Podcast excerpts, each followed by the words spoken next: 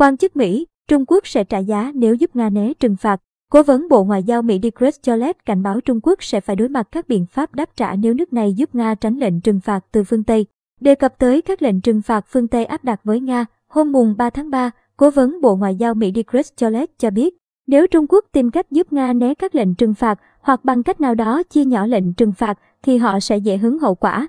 Ông De Cristollet cũng cảnh báo bất kỳ quốc gia nào cố gắng né tránh các lệnh trừng phạt này cũng sẽ phải đối mặt với hậu quả từ các hành động của mình. Theo Cố vấn Bộ Ngoại giao Mỹ, các quốc gia phương Tây tham gia áp lệnh trừng phạt với Nga hiện chiếm khoảng năm mươi phần trăm nền kinh tế toàn cầu, trong khi kinh tế Trung Quốc chỉ chiếm khoảng mười lăm phần trăm. Trong bối cảnh Mỹ và đồng minh mạnh tay áp đặt trừng phạt Nga liên quan đến việc nước này thực hiện chiến dịch quân sự đặc biệt tấn công Ukraine, Trung Quốc tuyên bố không ủng hộ các hành động này, cũng như cho biết nước này sẽ không tham gia áp đặt biện pháp trừng phạt đối với Moskva. Hôm mùng ba tháng ba, phát ngôn viên Đại sứ quán Trung Quốc tại Mỹ Liu Penyu cho biết, Trung Quốc kiên quyết phản đối mọi biện pháp trừng phạt đơn phương, bất hợp pháp và tin rằng các biện pháp trừng phạt về cơ bản không bao giờ được xem là phương tiện hữu hiệu để giải quyết vấn đề. Đòn trừng phạt mạnh tay và liên tiếp từ Mỹ và các quốc gia phương Tây đang áp đặt khiến Nga đối diện với khó khăn tài chính. Đồng rúp mất giá kỷ lục so với đồng u ét đê. Tuy nhiên, chuyên gia cảnh báo lệnh trừng phạt này không chỉ ảnh hưởng đến Nga mà còn lan sang loạt quốc gia trên toàn cầu.